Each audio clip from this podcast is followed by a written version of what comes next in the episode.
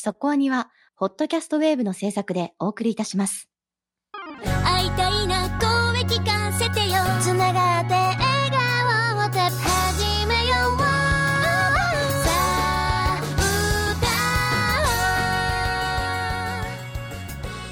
ディープじゃなくそこそこアニメを語るラジオそこアニそこアニ。今週の特集は僕たちのリメイクです。急に決まりました前回の特集中に話聞きたくないっていう流れになっちゃったわけですね。そうなんですよ。まあいろいろいけるんじゃないかなみたいな話が出まして。まあ私がすごく僕たちのリメイク好きだったのでお話聞けるなら聞きたいな今期インタビュー企画できるなら行きたいですっていう話をしたらじゃあ来週行けるかもしれないということで本当に番組収録中にちょっといろいろ動いてお願いをしたらマジで翌週企画が通りました。心よく受けていただけて本当に良かったですいねやこんなことあるんですねっていう感じなんですけれども、まあ、豪華に小林智樹監督をお迎えした監督インタビューをがっつりね1時間近く撮らせていただくことができました。いやー面白かったですね。いい話いっぱい聞けちゃっていいのっていうぐらいいっぱい聞けましたね。はい。ということで今期の特集1作品目になる形ですよね。僕たちのリメイクのゲストインタビューを今週はお届けしたいと思います今週の特集は僕たちのリメイクです。積もり積もって忘れちゃった。なんだかお疲れそこアニ。今回は現在放送中のアニメ、僕たちのリメイクより小林智樹監督をお迎えしてお話をお伺いします。小林監督、今日はよろしくお願いいたします。よよろしくお願いします。えー監督の小林です。よろしくお願いします。ろしくお願いいたします。本当にお忙しい時期だと思うんですけれども。いえいえいえ、まあまあ、忙しいですけど、自分の仕事としては、まあ少し乗り切ったところかなっていう感じですね、ちょうど。そうなんですね、はいお疲れ様でしたという言い方のいえ方いえいえ。まあまあ、これからがまた大変にはなるんですけど、いわゆるあのはい音響っていう部分で一度終わりましたので、最終話までは。本作は、まあ、ワンクールっていう形になるんですよね。そうですね。わかりました。楽しみにしていくところでもあるんですけれども、まあ、4話まで放送を終えたところですので、そのあたりを伺いながら、はいえー今日はちょっと、えー作品を深掘りしていきたいと思っておはい、お。願いします。まあ、今回ですね、初めて小林監督にはそこアニにお越しいただいたので、まあ、ちょっと番組のご説明も兼ねてなんですが、まあ私たちこういうそこアニっていうアニメを語る、まあ、紹介する番組をもう10年以上続けてきてまして、ちょうど先週がですね、今期の新アニメの、まあ、青互い特集っていう形でやったりしたんですよね。はい。で、毎期、まあ、えーメンバー何人かいる中で結構な数のアニメを見させてもらっているんですけれども、私自身はですね、あんまりラノベ原作アニメってどうもちょっと苦手なところがあったりして、はいはい。まあなんか近年のアニメ企画の主流みたいなところと言ってもいいぐらいなところなんですけれど、でもなんかそんな自分が我ながら僕リメを気に入ったのが結構意外だったんですよね。本作はすごくまあ見やすくって、他のあラノベ原作アニメとはちょっと一線を画す印象を受けたんですけれども。そうですね。うんうんだと思います、きっと。あの、うんまあ、監督としてはどうですかね、まあ、アニメ4話まで放送してみて、視聴者の反響とかっていうのはどのように受け取っていらっしゃいますかあね。のーまあ、自分はあんまりこう、あれなんですよ。ああんまり耳に入れないようになるべくしてる方なんですよ、実は。やってる途中でそういうの聞くとなんかいろいろこう、またもやもやっとしそうなんで。そこもクリエイターによって様々ですよね。ただ、とりあえずあの、いい意見というか、あの、どうしてもこう入ってくるんで、そういうところでは、まあ自分が思ったよりはなんか、とりあえず受けてるかなっていう感じはあるんで、まあそこら辺は安心かなっていう感じで今受け止めてるんですけど。こう、他のラノベ原作とはちょっと一線を画するっていう時に、うんうんっていうふうにおっしゃいましたけれども、最初からそういうやっぱり意識とか方針とかはそうですね。まあ、読ん読んだ印象からも、やっぱりそうだったんでもともとやっぱり、まあ、あの、清さんがもともとやっぱり芸大でで、まあ、それをまあ、きっと自分の経験とかいろんなものをもとに書かれてるんで、まあ、やっぱりリアルなんですね。描写がそれぞれ。ただもちろんラノベなんで、まあ、その中の描写も含めて、まあ、ララノベなりのかな？まあ、いわゆる描写であるとかはあるんですけど、それをうまくこう踏まえつつ、全く違うものをこう描こうとしてるんだろうなっていうのは感じるんですね、小説として。だからラノベ小説を書いてるっていう意識はもしかしたら清さんの中にはもしかしたらないのかもしれないですね。あうん、だからまあもしかしたらそういうちょっとラノベ感が薄い、薄いって言い方が正しいかどうかわかんないけど、まあ、いわゆるこう読み物として、うんなんかまた違う感じを受けるんじゃないんでしょうかね、きっと。アニメになって、まあ、この言い方でなんかうまく伝わるかわからないんですけども、よりドラマ仕立てになっているなっていう感じも。もともとでも小説の持っているものなんで、そこはそんなにガラッと変えてる感じではないですね。ただむしろ実は、そのまあ、この後にもしかしたら出てくるかもしれないんですけど、小説で書かれてるよりは、もしかしたらちょっとアニメ的な描写をちょっとやってる。るっていう部分も実はあったりするんですよ。あ、そうなんですね。そうなんですよ。実はやっぱり清さんと話してても感じるのが、意外に清さんやっぱり今回のその小説に関しては、それなりにやっぱりリアルというか、をある程度やっぱり追求してて、普通のものを描きたいっていう意識がやっぱり強いみたいで、変にこう崩したりとか、いかにもアニメ的なお約束のギャグであるとか、そういうのは実は少し抑えてるんですね、やっぱり。小説読んだ第一印象から、あまあ、さっきお話しいただいたところもありましたけれども、と難しそうだなとか、こういうところはアニメに違いがあるなとか思ったポイントってどんなところに感じました？正直言うと、実写でいいじゃんって思うぐらいの小説なんですよ。アニメで言うとかなりハードル高いなっていう印象でした。日常芝居ってアニメってやっぱり丁寧に描いていかないと説得力が出ないんで、ハードルが高いなっていう印象はありましたね。こういう話がアニメとして描いた時にどこまで受け入れてくれるんだろうっていうちょっとこう心配というか不安はありましたね。そうなんですね。監督、いろいろな多岐にわたるジャンルの作品やられている中で、私結構、宅飲みが好きだったんですよ。ああ、そうなんですか。はい。なので、まあ、すごい女の子の日常描写は得意とされるところなんだと勝手に思い込んでいたので。えどうなんだろう。個人的には実はアクションのが多いような気がするんでやってるあ作品でそうですね。。経ご経歴を見るとそんな感じもするんですが。だから、個人的にはきっとそっちの方が自分では合ってるんだろうな。あまあ嫌いじゃないですけどね、日常的なものって。だ実は日常的なものはやりたい気持ちはいつもあるんですよ。まあ日常系って言われるけど、実はそんなに日常、本当のリアルな日常ってわけではなくて、そういう意味では本当の意味でのドラマみたいなのは一度ちゃんとやってみたいなっていう意味では、僕に目はそういう意味ではちょうどいい機会だったなっていう感じはしましたね。この作品自体も結構いろいろなジャンルを複数またいでいるよなっていうふうに思うんですよ。最初にこう、それこそ先週にお互いで、この作品こういうアニメですよ、面白そうだから見てねっていう話をするときに、何アニメっていう言い方をするのは結構難しいなと思って。ああ、そうですね。なんかまあ、ものづくり系だよとか、まあ、白箱であったり、ニューゲームであったりとか、その系統だよっていう言い方をしようか、タイムリープだよにしようか、青春だよ、ラブコメにしよう、どれかなって結構思って。監督としては、まあ、あの、日常描写の部分は大事にされているっていうお話でしたけれど、逆にそのタイムリープであったりとか、いかにもラノベらしさのあるラブコメの部分であったりとか、そのあたりは、まあ、どれぐらいのバランスで方針っていうのを立てられましたか？まあでもやっぱり大部分はきっとあのものを作るっていうことうんうんうんとものづくりアニメって言い方が正しいのかわからないけどここが一番メインになりますね。でそこにけどいわゆるラノベ的要素ってあるじゃないですか。さっき言ったこうラブコメ的な部分であるとか恋愛要素も含めてなんですけれどもそういう部分っていうのはきっと流れの中でそういうことはあるよねっていうのはあるんですけどそれがメインになることは今のところないですね。あまあ楽しみにしている部分でないことはないんですけど、まあ、今後の展開の中で、うん、どこまでいいんだろうこれ言ったらねなかなか今難しいですね。いや、うんでもね、ですね、私ちょっと今回この作品を見始めたきっかけが、キービジュアルがすごい好きだったんですよ。おーはいはいキはい、ービジュアルの、あの ー、えっ、とお、おっぱい影が気になってしまいました。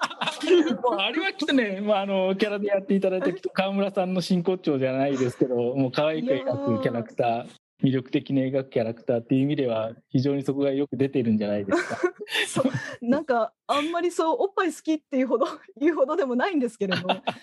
いあの篠明のおっぱい影が印象に残ったんですよね。まあ、それはあれですね。だから、これは自分の印象でもあるんですけど、小説読んでいくとわかるけど、やっぱりこう、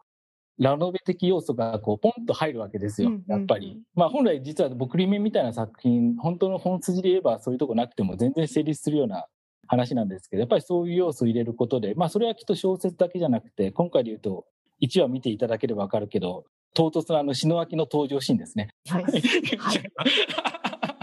かにもこう、こうなんか、ええええこうありえないだろうみたいなこう ツッコミどころ満載なんだけど、まあ、それをあえてこうやってしまうというか、うん、あれはまあアニメのこうまあ魅力の一つじゃないんですけど、うんうんうんじゃないかな待ってましたって感じでもありますよね。そ。れはもうある意味あそこは作画的に案外力入れていただいた部分なんで。ありがとうございます。ちょっと、はい。実はそこだったんですが、それで実際アニメを見始めたら、あ、いかにもですね、じゃなかったところに惹かれたっていうのはかなり大きかっただと思いますね。きっとそこはきっと、やっぱりどうしてもみんな見,、思いますね身構えてじゃないけど、やっぱりラノベ小説であるし、やっぱりみんなの中ではこうね、一つ屋根の下に男女二人っていう設定からして、いかにもこう、この先なんか、すごい期待としては、そういうところを期待するんだけど、あれ？ちょっと違ったぞっていうところがきっとね、新鮮なんじゃなかったかなっていう感じもするんですね。今回、あの、原作者で、清夏さんですよね。シリーズ構成もご兼任されているというところで、清さんご自身も本当に多岐にわたるご活躍をされている方だなという印象なんですけれど本当にデザインから何からやってますからね。もう何でもできちゃうじゃんという、やっぱり変人がいっぱいいるんだな、大阪芸大はみたいなふうに あの、褒め言葉としては思うんですけれども、まあ、あの、今回はこうシリーズ構成としてご参加されている清夏さんと、まあ、どのようなご相談をされましたかという感じで。まあ、そんなに大きくこうしようというか、まず向こうからの提案を受けてどうでしょうかっていう形がまず基本ですね。ですから今回のその、1時間になったっていうのも、最初にまず、その1時間にしようっていう提案があったっていうよりは、最初にまず清さんからこういう流れで話をスタートさせたいっていう提案がありまして、まあこれもきっと小説読んでいただいた方であるとか、まあ1話見ていただいてわかると思うんですけれども、要は最初タイムスリップするかなと思ったらしないんですね。いわゆる。びっくりしました。そうなんですこれは。いわゆるあの辺はもともと清さんからの提案で狙ってたもので、やっぱりその原作知らない方からすれば、まあそういうものだろうと言ってこう流して見れるものかもしれないんですけど、もちろん前こう聞いてる人からすればきっとあそこできっとみんなタイムスリップするんだろうとみんなある程度期待も含めて思ってたところを一回外すっていう、この辺のこう驚きっていうか、まあサプライズ的な部分は清さんからの最初の提案だったんですね。うんや、本当に第一話驚いて、私は、あの、小説は全然読んでいなかったので、はい。だから1時間なのね、ぐらいに思ったんですよ。そうです、そうです。もうやっぱりあの展開があっての1時間ですね。うんうんやっぱり。うんなんかあの導入の仕方だったら、それは2話に分けたらちょっと野暮だよね。1話でやってほしいよねって思ったので、やっぱり1話でまとめちゃうと、やっぱりいまいち盛り上がりに欠けるじゃないですけ2ど。回やる必要性があんまりなくなっちゃいますよね。そうなんですね。しかもせっかくの主人公たちが出ない回になっちゃうんで。うんうんうん。うんやっぱり篠脇とか七子とか貫之までは出さないとっていうことも含めてのやっぱり1時間枠をこう取らしてというか取っていただいたというか 非常にありがたいことにですね。え、なんか1時間になるまでは結構大変だったんですか？まあ大変というかやっぱりどうしても基本まあこういうのもまあね大人な事情でいろいろとこう枠を取るにも普通はやっぱり30分枠が基本なのでなかなかこう1時間枠を取れる枠っていうのがそうすぐにじゃあはいいいですよっていうわけにもいかないんでまあいろいろとこう裏でまあ頑張っていただいた方たちがいっぱいいまして。それでじゃあ1時間枠じゃあ取れましたということでじゃあ行きましょうっていう感じでしたね。あの展開はすごく新しかったなと思って、やっぱこう、転生するのかな、タイムリープするのかなと思ったらしなかったっていうのも新しいんですけれど、その後、サクシードっていう会社で、後に知ることになる川瀬川と一緒に働くっていう描写が一発入るのは、まあさっき言っていたドラマ仕立ての部分をはい。すごく強調しているなとも思いますね。そうですね。まあ、もともとあれも小説で言うと、こう、ベータ版っていうのがありまして、そこら辺をちょこっとベースにはしてるんですけそうなん。ですね。ええ。転生とかタイムリープ流行りものでもあるから、みんなおっしゃった通り、身構えるというか、分かってますっていうところだと思そううでしょうねんですよ、ね。きっと。うんそこをすごい裏を書かれたなっていう感じがしま あ、ます。だから、そう受け止めていただいた方がいると非常に嬉しいですね。もうそこは完全に清さんのご提案という感じだったんですか？監督からも何かご提案とかされたいや、どっちかというとそこはやっぱり清さんがそうしたいっていう感じでしたね。うん。こっちとしてはどっちかというと不安の方が大きかったですよ。あ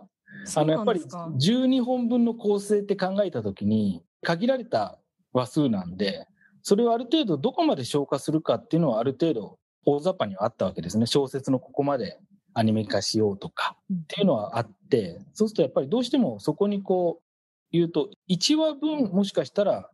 しなくてもいい描写を入れることになりかねないんで、後々のこう構成を考えた時にうまくいくかどうかっていうのは一回そこで精査した上でまあまあもちろんまあいけるだろうっていうことを判断してじゃあそうしましょうっていう感じでしたね。まあ、川瀬川が最初に出てくる女の子になっちゃったっていうところも、そうですね。ちょっと原作を読んでいたから方からすればびっくりポイントなのかなとも思うんですけれども。でしょうね。普通に考えたらヒロインって、どっちかというと七子篠明がまず中心にあって、その後にきっと川瀬川ってことになるんでしょうけど、川瀬川は全体を通すと意外に重要な役を持ってて、そういう意味ではまあ最初に出ることで余計そこはうまく印象づけれたかなって感じはしますね。人生リメイクが始まっているところですけど、まあ一つの一個の未来の結果がそこにあるわけじゃないですか。そうですね。で、その未来では川瀬川は過去に戻ってあんなにチャキチャキしっかりして知識も深い川瀬川が作る側というか、クリエイター側じゃないという言い方をしていいんですかね。あの、ああ、そね。そっち側にいるんだっていうのは結構、まあえ、どういうルートを通ったんだろうって、そこも結構そうまあ妄想してしまいましたね。それはよくありますね。確かに。それはきっと今後いろいろもっとこう先続く小説を読んでいくともしかしたらその辺が出てるのかなっていうのは自分もこう気になるああ、にありますね。きっとそうカズって本来あのまんまの今の状態で言ったら普通監督になるって思うんですよ。思います、考思います。えたら。う。うんんそれがなぜかこう、しかもゲーム会社で、しかも制作側に回ってっていうのは、まあなんかいろいろとこう出会いあったんでしょうね。きうん。っと。うんううんん。清さんご自身も結構インタビューとかで制作さんへのリスペクトのお話とかもされているので、まあそういうのも込められているのかなと思いつつ、でもこれ清さん発信のアイデアなんだと思うと、ちょっと原作小説の方も先が気になっちゃいますね。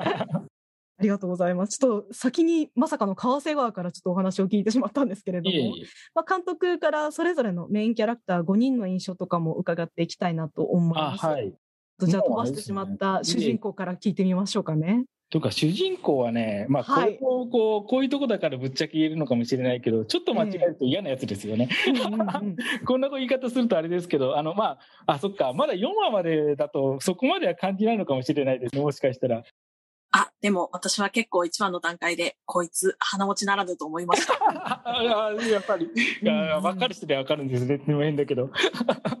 これは何ですかね、ものづくり志向の人からすると、イラッみたいなところがあるっていう感じ、あそうですね。何でもできるけど、でも、何でもやらなくていい道を選べちゃうんだなっていう感じをね、1話で出してきているので、彼は。そっか、他選べるのにこの道に行くんですね、みたいなところとかも込みで、ちょっと、ちょっとチリッとするものがあったっていう感じですね。それを2話3話と重ねていくうちに、ああ、それでもこの世界で頑張っていこうっていうエネルギーのある子なんだなっていうのが見えてきて、どんどん好きになってったっていうタイプの主それ人公です。はいいですね。結構原作の入りが違うというか、まあ、橋場京也くんが働いていた会社のブラックさ加減とかはマイルドにされているなっていう印象があったんですけれど、そのあたりはどういうご、なんか計算とかがあったんですか？マイルドというか、そこはそんなには、あの、かん、まあ、考えないって言い方も変ですけど、まあ、これはもう尺の問題もありますね。そこを入れ込むかどうかっていう部分も含めて、必要かどうかで判断したときに、まあ、ここはそこまでは必要ないだろうっていうことで、省いた部分があるんですけど、ただ、そこの部分を、実はあの、ちょこっとだけ夢のとこに入れたんですね。うん そうですね。そうそうそうどっかに入れようかなと思ってたんで、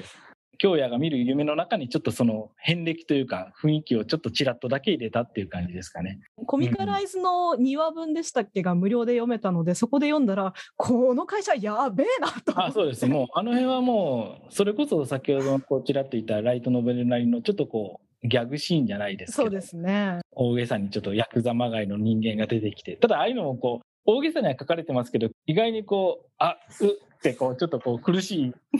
リアルに捉えれる人もいっぱいいるような気がするんですよ、ああいう状況はきっと。なるほど。それを監督がおっしゃるとなんだかリアリティを感じてしまいます。まあ、京也くんもね、どんどんこれから魅力が出てくるんだろうなと思いますけれど。そうですね。まあそういう意味ではでもいいやつなんで、これはあの嫉妬に近いのかもしれないですね、正直。だからやっぱり、これだけ能力があるくせにっていう部分で、だけどこう、意外に自分をすごく卑下するじゃないですか。下に見てなんか、俺なんか俺なんかって。でもこっちからすりゃ、お前すげえできるじゃんとしか思えないっていう。うんなんかこう、篠明が京也くんに、京也くんはご飯をそうですね作れるじゃんそういうことなんですねそういう話をするのがすごく素敵だなというか。まあだから今日や気づいてないんですよね、自分の能力に対しては。うんどっちかというと周りに対して自分なんかって思ってて、周りはこんなにすごいのにって思ってる子なんで、京也くんは。ただまあ客観的にこっちはまたさらに俯瞰で見ちゃうんで、余計にこう京也くんをちょっとイラッとする部分が出るわけですね。まあでもこう、京也くんは先10年を知っている知識を生かして、今後いろいろ活躍していくわけですよね。もともとやっぱりこの、先言うとこうタイムリープものなのかとか、いわゆるラブコメなのかとか、いわゆるそういう、まあジャンル分けじゃないですけど、あるじゃないですか。そういう意味では、こう、清さん自身がどっちかっていうと、そのタイムリープの部分にあんまりこう重きを置いてるわけではなくて、だからあの、本来だったらこういう作品作るときって、どっかこう、1話ごとに端々にこう、なぜタイムリープしたのかとか、この世界の謎はどうなってるんだろうとかっていうのを、普通は裏の筋の部分でこう入れていくっていうのが案外基本だったりもするんですけど、タイムスリップした後って、もうこの時代で俺はこういう理想じゃないけど、やっていくんだっていう決意のもとに、まあ新しい生き方っていうか、うん、だからあんまりタイムリープのことにあんまりこう大きく触れることもないし、転生の方が近いかもしれないですね。そうですね。だかからまた新しい自分っていうか、うん全く。だから知識はあるにしても、いまあよく言われるそのタイムスリップしたらこう、自分がこれから起こることが分かってるから、こういう行動ができるであるとか、そういう部分はほぼなくて、どっちかっていうと、もともと持ってるそもそも、京也君のスキルを持って、どうするかっていう感じなんで、実はあんまりこうタイムスリップしてるしてないっていう利点は言うほどは生かされてなくて、それはきっとあの1話でもセリフで言ってると思うんですけども、自分はこうやっぱり10年分のこう経験値があるから、まあいわゆるイニシアチブがあるから、この大学に入っても俺はもうちょっとうまくやっていけるんじゃないかと思ってたら、思ったほど自分は全然何も知らなかったんだっていうことを思い知るわけですね、京也君は。そういう意味では本当にこう一から勉強っていうか、京也君も。だから、もともと持ってるスキルで、京也君はいろんなこうピンチを切り抜けていくっていう形を取ってるんですけど、それはあくまでもこう10年の経験がそれをしてるっていうよりは、もともと京也君が持ってるきっとスキルがそういうピンチを切り抜けていく力になってるっていう感じだとは思うんですよね。でもそんな中でも端々にもうすぐニコニコ動画ができるんだよなとかいうのは、ちょっと嬉しくなるこれが、いわゆる、まあ、手助けの一つになるわけですね。自分っていうよりは、まあ、さっき言ったニコニコ動画、これからなるよっていう部分で言うと、七子に対して、どういうこう自分がアプローチできるかというか、助けができるだろうかにはなってるんですよね、うんきっと。うん。本当、私自身が大学時代にまさにニコニコ動画ができていったところを目の当たりにしていた世代だったりするんですよね。でも、この作品を見ていて、私がチクリと思うところは、私はあの時、投稿してみようっていう発想には全くならなかったんですよね。まあでも普通はどうそっちでしょうね。よっぽいやどーなんかやっぱり自分のこう発信したいものがない限りは、うん、なかなかそっちに行く人って少ない。まあ少ないっていうか、まああ、少なくなかったから今はこうやってあるからきっといっぱい実はいたんだろうなってことなんでしょうけどね。ただ自分からするとみんなやってると思いますよ。自分なんかやっぱりあの SNS 全然やんないんで。そうなんですよ。だから、まあ。でもなんか、うん。やればよかったなって今となっては思うみたいなところもあるから、そこはすごい京也が羨ましくって、いや、できたんじゃん、あの時、みたいな風には、すごい思うんですよね。なるほどね。若さ、年齢のこの踏み出せない葛藤みたいなものが、取り払われた10年後 みたいなことを思いながら、ちょっと京也くんを。応援したり、ちょっと羨ましく思ったりしながら。なるほど。はい。じゃあ次ですね。ヒロインの篠明と、まあ、七子も合わせていきましょうかね。まあそうなるとやっぱり、うん川瀬川も出てきちゃうのかなっていうところですけれどそうですね。女の子3人衆。篠明はいまだに分かんないキャラクターなんですよね、正直言うと。そうわからないまあ、これはいわゆるあの1話からまあ放送で言うと4話。まあ、今週5話ってことになるのかな、今これやってる時には。それをこう踏まえてでもまだ篠明の人となりがこう、なかなかこう掴みづらいというか、まあ不思議な子ですよね。まああれだけの能力持っててやってて、でもいい感じで嫌味じゃない子なんで好きですね。ある意味、まあ簡単に言い方すると天然な子なんで。うんうんうん。しかも可愛いですよ。そうう、ん可愛いし天然なんですけど、不思議と芯を最初から感じるんですよね。やっぱりこう、うんイラストっていう自分の好きなものがもうガンとしてあるっていうのを見せつけられると、貫けることへの強さみたいなものを感じてしまうっていうか、ただそこの辺のバックグラウンドが実は他のキャラクターよりもこう小出しにされてる感じがしててですね、実は意外にこうだから清さんは篠明がやっぱり一番いろいろ気に入りなんじゃないかと自分の中では感じてるわけ。やっぱりメインヒロインなんですかね。そう、やっぱりなんか今後どんどんこう篠明っていうのがだんだんこう見えてくる感じですよね、小説の中で。他のキャラクターよりもそれが強いんじゃないかな、もしかしたら。小説をこう少し先のやつを読ませてもらっても、どちらかというとそういう篠明の部分がちょこちょこっと出てくるわけですね。まあそういう意味ではまだアニメではまだこう篠明のこう潜在能力というか、こう全部こう出し切れない部分もあるんで、まあこの先あれば、どんどんまあ楽しみなキャラクターですね。第4話では七子が結構フィーチャーされていた感じですけどそうそうなんですよ。だから、七子は分かりやすいキャラクターですよ。いわゆる共感もされやすいキャラクターだと思うんですね、きっと。ちょうど4話のところで言うと、こう、川瀬川とのやりとりなんかもあったと思うんですけど、ああいうとこをやったときに、川瀬川をやっていたら、遠山さんかな？声優。はい。そうですね。が、やっぱりね、すごいよくわかるって言われたんですよ。そのシーンやったときに、川瀬川、七子に投げかける言葉とかあるじゃないですか。はい。あれってきっと、やっぱり七子のそういう人となりと、あと、川瀬川もすごくよく表してて、だから川瀬川の方はそこはあんまり描かれてないんですけど、川瀬川もきっとなんか自分の中にコンプレックスがあって、本当はこういうことやりたいけど自分には、だから川瀬川って自分をこうきっと天才とは思ってないんですね、あの人はきっと。うんうんうんだから努力の人というか、川瀬川とやっぱり。そうですねう。ん、それに比べると七子って天才肌なんですね。うん。もともと持って生まれたものがあって、でも川瀬川は自分にはそんなものがなくて、で、持ってるものを何もこう生かしせず、そこから逃げてる七子が本当許せなかったわけですね、な 川瀬川は。ただそういうやりとりとか含める、いろいろこう、富山さんが共感したみたいですね。あのやりとりはすごく、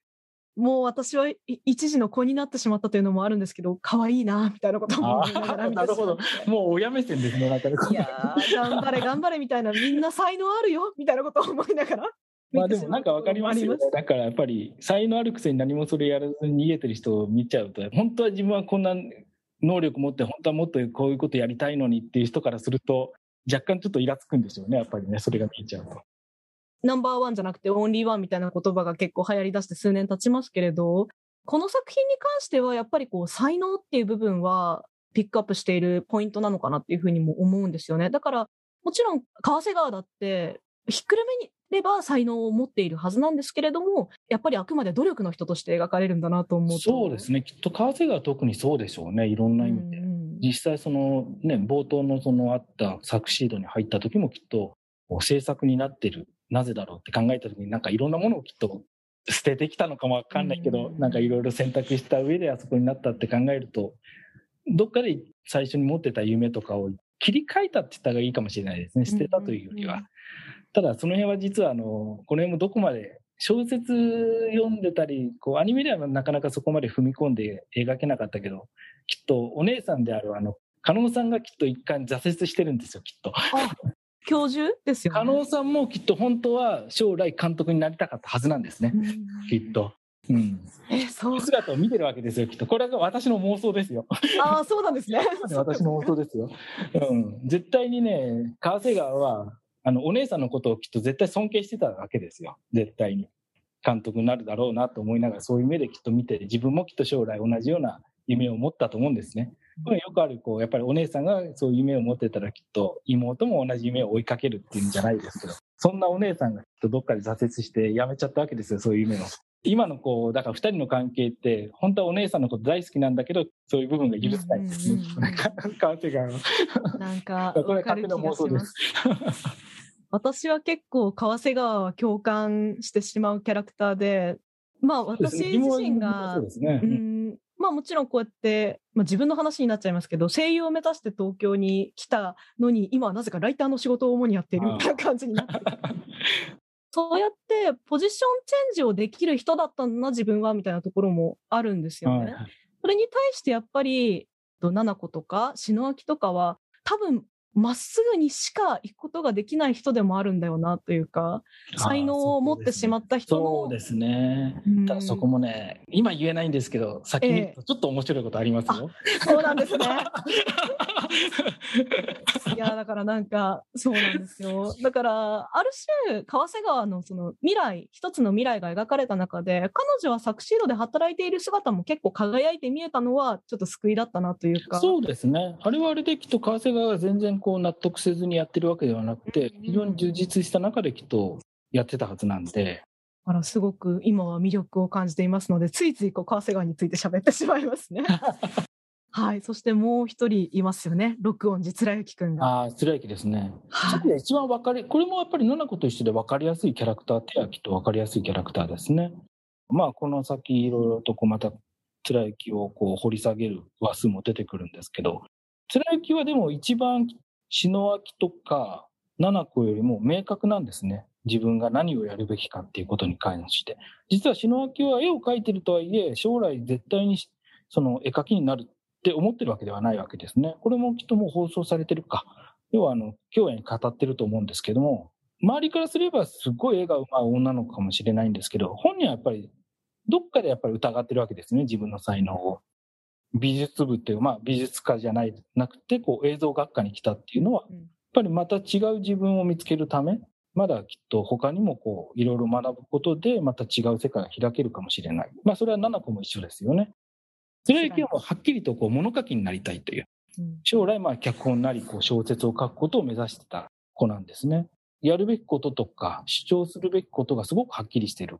人なんですね。だから今回ちょうど最初のドラマの部分で言うと、京也と辛いがぶつかるとこなんかはっきりしてますよね。やっぱり自分がやるべきこととか、将来のことをはっきり考えてるからこそあれだけこうぶつかるっていう。他の子はどっちかというと、ああ、そう言うんだったらいいよってこう案外素直に受け入れるっていうのはまだこうクリエイターとしてはまだそこまで本気じゃない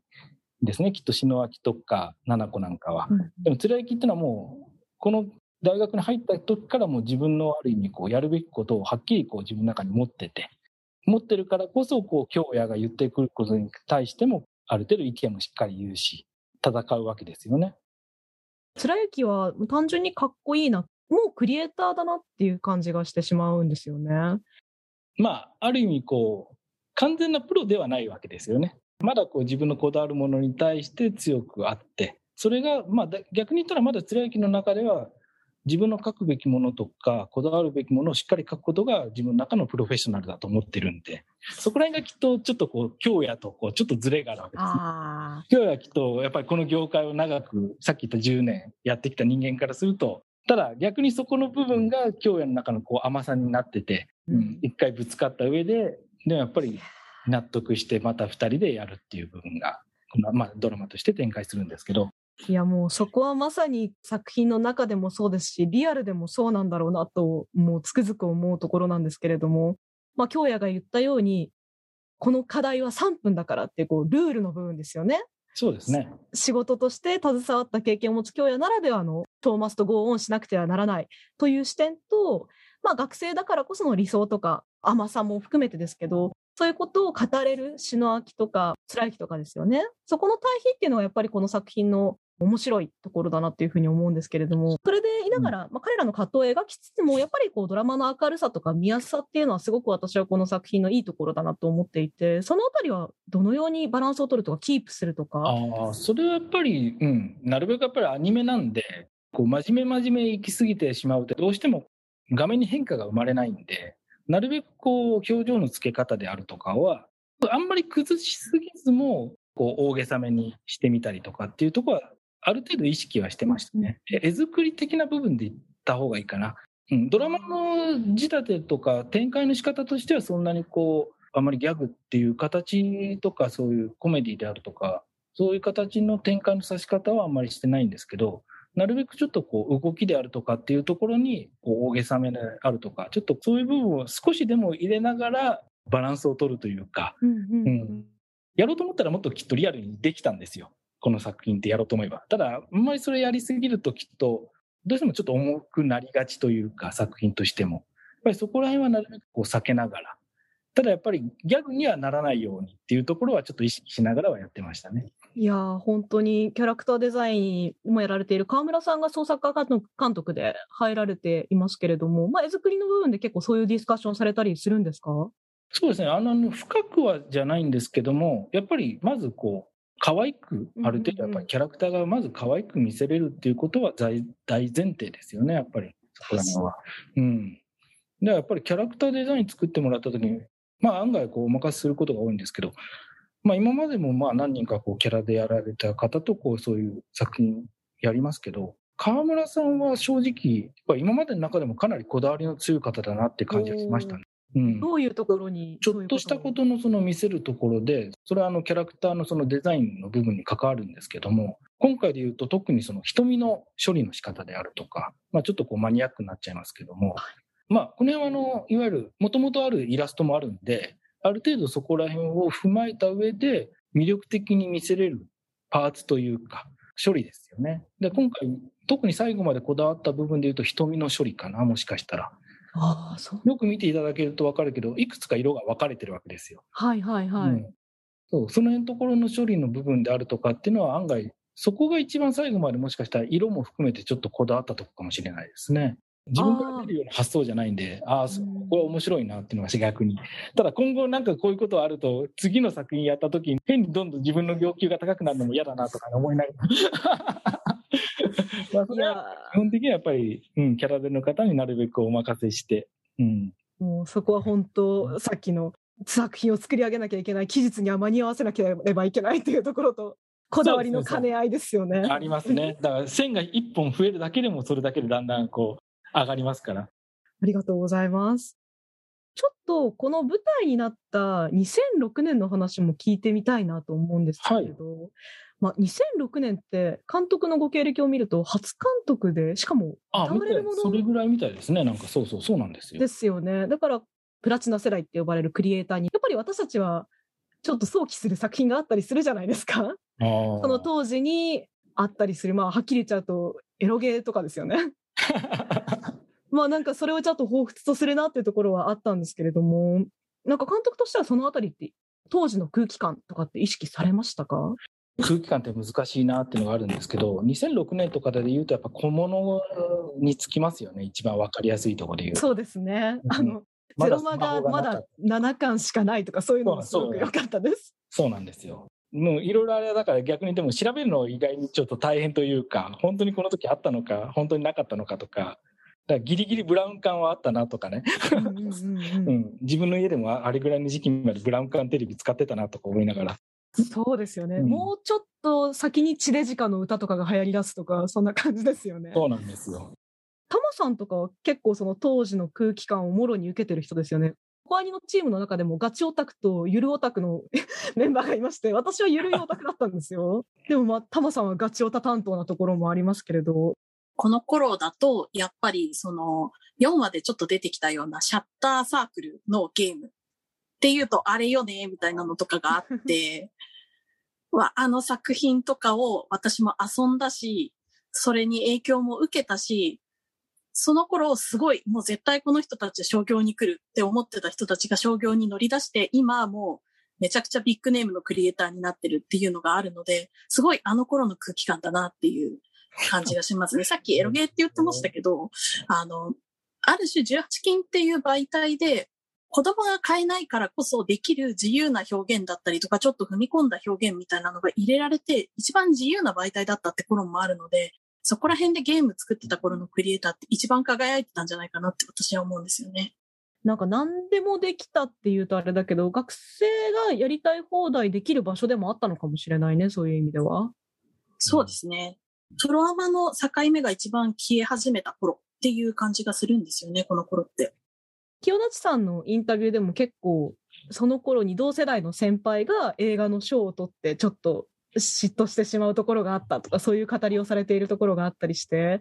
私は見られなかった世界だけれど、そうやってこう、この人はきっとプロになっていくんだろうな、商業に行くんだろうなっていう感覚は、なんか生々しくもあり、ちょっとした憧れを持ってしまう考え方でもあるな、私からすると。もうでも監督はその頃普通にお仕事をされていたんですもんね。そうですね。自分気づいたら監督できてたって感覚があるから、なんかそういう人たちからすると申し訳ないなと思っちゃう時はよくあるわけですよ。そうなんですよ。監督は、まあ、ちょっと監督の話になってしまいますけれども、はいどういう感じでアニメ業界に入られたあんですか？の、本当にあの、普通にあの、言い方変ですけど、まあ、アニメに限らず、本当は実写でもよかったっていう感覚はあったんですね。ただ、実写は大変だなっていうのはまず、まあ10代ですから、あるわけですよ。なんかすごい送り目のセリフのような。アニメも好きだし、じゃあまあとりあえずアニメの世界に飛び込もうかと。まあそれしか選択肢がなかったっていうのは正直なところですね。他にこうやりたいことがあったわけでもなくて、結局高校卒業する頃に目指すべきものなんだろうって。まあでも実はもう中学の頃から監督やる、なるとは言ってたんですよ、実は。へえ。それ将来の目標としてはあったわけですよ。ただまあ、それもそんなにこう、本気でなんかやるためになんかすごい努力してたかって言われるとこう、申し訳ないぐらい、そんな努力してたわけではなくて、それが結局高校卒業するときに将来何になるって言ったときにもう、まあ業界飛び込むしかないなっていうことで、しかもまあ、分かる人には分かるかもしれないですけど、アニメの業界って入るのは簡単なんですよ。なるほど。実は こうこんなこと言うとあれですけど、うんまあ、入る入るの簡単って言っちゃうとちょっと語弊があるかもしれないですけど、まあ、会社によりますけどね自分が入った会社はもう本当にこう免許さえあれば入れた会社なんで免許さえあれば。そうなんですよあのいわゆるあの演出ってこれもあのあまり知らない方はいるかもしれないですけどアニメの業界って演出で募集してることってまずないんですね職種を。そうすると、絵を描くか制作になるかっていう、ある意味二択なんですね、この業界、特にこの現場の方は。そうすると、こう、絵描きたい人は、じゃあ動画からやりましょうかっていう話になって。で、演出になりたいっていう将来を持ってたとしても、じゃあまず制作からだよねっていう話になるわけですね。だから自分の場合はまず、じゃあ制作やって、で、そこからまあ、まあ、もちろんもう将来的な演出やりたいとかはもともとずっと言ってたことなんで、まあ、言い続けるわけです。まあ、要は言い続けることが大切なわけですね、ここは。もうやりたいっていうことを言い続けてると、ふっとこう手を差し伸べてくれる方がいるわけですよ。ああ、なんか急に美談になっていきますね。そうなんです。本当そうですよ。おっしゃる通りで本当に人との縁でしかなくて、うんううんん、それがないとなかなか、まあ、もちろんその言い続けたことと自分がいろんなことをこう喋ってる中で演出に誘っていただいた方からすると、ああ、演出できそうだなって思っていただいたんだろうなっていうことなんですね。まあだからまあ言っちゃえばこう嘘でもいいんで言い続けることですね。できるよみたいなことを。すごい素敵なアドバイス。うんある種こう入るのも出るのもたやすいのかもしれないですけど、居続けるっていうのが一番難しいんだろうなっていう感じはしますね。そうですね。もうこの業界はよく言われるのが3日持ったら3週間持つかなとか、うん。3週間持ったらきっと3ヶ月持つかなとかね、そういうふうに言われるわけです。まあもうでも本当好きであることが一番でっかいですね。やっぱこういう業界って好きでもないのにずっといるにはただ辛すぎる業界なんで、やっぱりもう好きであることが一番ですね、きっと。すごい思わぬところへ話が飛びましたけれど、すごくいい話を伺いました。ありがとうございます。監督、ちなみにこの作品の中で今話した5人じゃなくてもいいんですけれども、そんな経歴を経てきた監督が一番共感してしまうキャラクターって誰なんですか？これね、いつも言うんだけど、これ実は今回、ちょっとネネタバレにちょっとなっちゃうんですけど、まあ、これは大丈夫かな。あの、小説の中で言うと、黒田っていうキャラクターが。出てくるんですね。はい。いわゆるあの、京也の今後ライバルになる、へえ。はなるんですけど、少し。これが実は自分の中では言ってることとか言動も含めて、意外にこう分かるというか。ちょっと京也と真逆なキャラクターなんです。どっちかというと真逆というか、能力的にはこう拮抗してるというか、互いにこう制作的な能力がすごく高いキキャラクターが一人いるんですけど、それの方がどっちかというと自分の主張であるとか、やるべきことをはっきり言うんですね、すごく。しかもそれがすごくこう正論なわけですよ、しっかりとした。でも今日やってその正論からちょっと逃げるところがあるわけですね。なんかこう人を見たりとか、ちょっと気気使っているくせにどっかでいきなりこう、コロッと変わるじゃないですけど、それに比べるとはっきりしてるその黒田みたいなキャラクターの分かるし、ちょっと憧れじゃないですけどね、ありますよね。あありがとうございます。ちょっとこう小説の方も気になる。あそんなキャラクターもいるんだなっていう話も聞けたところで、ちょっと今後のとワンクール、どこまで行くのかなっていうのはもちろんまだ言えないとは思うんですけれども、ね今後のアニメの見どころと合わせて、最後に、えー、アニメを楽しんでいるリスナーと視聴者の皆さんにメッセージをお願いできますでしょうか？そう。ですね。だから、まあ、ちょっと言える範囲ではないとこもあるんですが、まあ、いわゆる、まあ、4話まで見てると、まだこう、ちょっとこう、意外にこう、普通な展開が待ってると思うんですけれども、まあ、この先意外な展開もあるんで、フラットに見つつ、どっかでこう、楽しみにしていただければなっていう感じですかね。ありがとうございます。私としては新しい出会いになった素敵な作品でしたので、本当にあの監督にお話聞きたいなと思って お声掛けしたらお答えいただけたのですごく嬉しかったです。まあまあ、でも本当、この作品の場合は、どっちかっていうと、あれですね、見終わっまあ全体と最終的に12話見終わった時に、まあ少しでもね、こう、ものを作ることとか興味持ってもらえると嬉しいなっていうのがあるんですね。まあもちろん、それに受けたからって、え言って責任取れるわけではないんで、まああとはこう自己責任でお願いしますって感じなんですけど、まあ十分こう魅力的な世界だと思うんで、まあちょっとでもこう興味があって一歩踏み出したいなっていう、特に若い人ですよね。にはこう見てもらえると嬉しいなっていう作品ではありますよね。どっちかというとこうきっとこういうことを経験している人たちにとっては若干苦しい部分もあるんでするこの作品って。そうですね。なんか、とあるインタビューでも監督は、この、僕リメを見てアニメを作ろうと思ったって言ってくれる人がいるといいなというふうにあそれはありますよね。にきっとそういう人も入ってくるんだろうなと思うけど、幻滅しないでねっていう感じですよね。すごいなんか、今日のインタビューでも監督のアニメ業界愛みたいなものをすごく感じました。ありがとうございました。お話。なんか、とっちらかった感じになっちゃって。とんでもないです。めちゃくちゃ楽しかったです。応援してます。ありがとうございましあり。がとうございます。はい。というわけで今回は僕たちのリメイクより小林智樹監督をお迎えしてお話を伺いました。本当にありがとうございました。どうもありがとうございます。そこアニそこアニサポーターズ募集そこアニの運営を応援していただくサポーター制度そこアニサポーターズ。1週間1ヶ月のチケット制で応援していただいた方のお名前を番組内でご紹介いたします。好きな作品の特集に合わせてのスポット応援も大歓迎。チケットはそこアニ公式サイトからご購入いただけます。サポーターの皆様には毎週特典音声そこアニサイド B をプレゼント。まだ見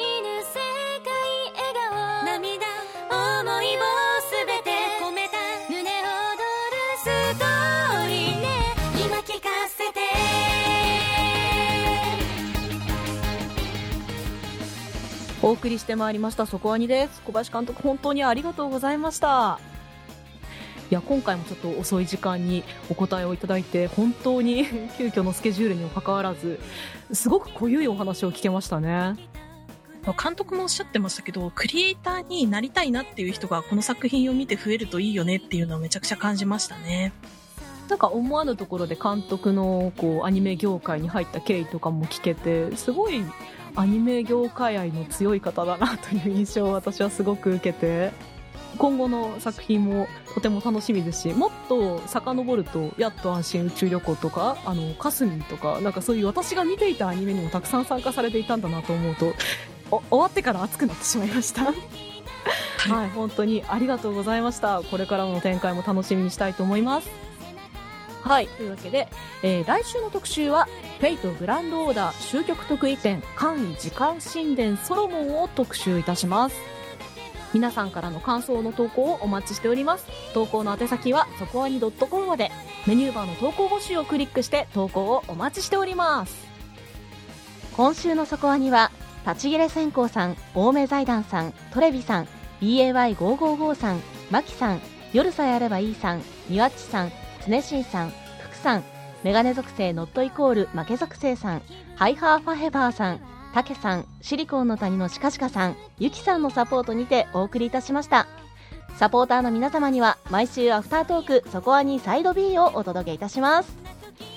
今週もサポートありがとうございました。それではまた来週お会いいたしましょう。お相手は私、なぜひとみと、タマでした。「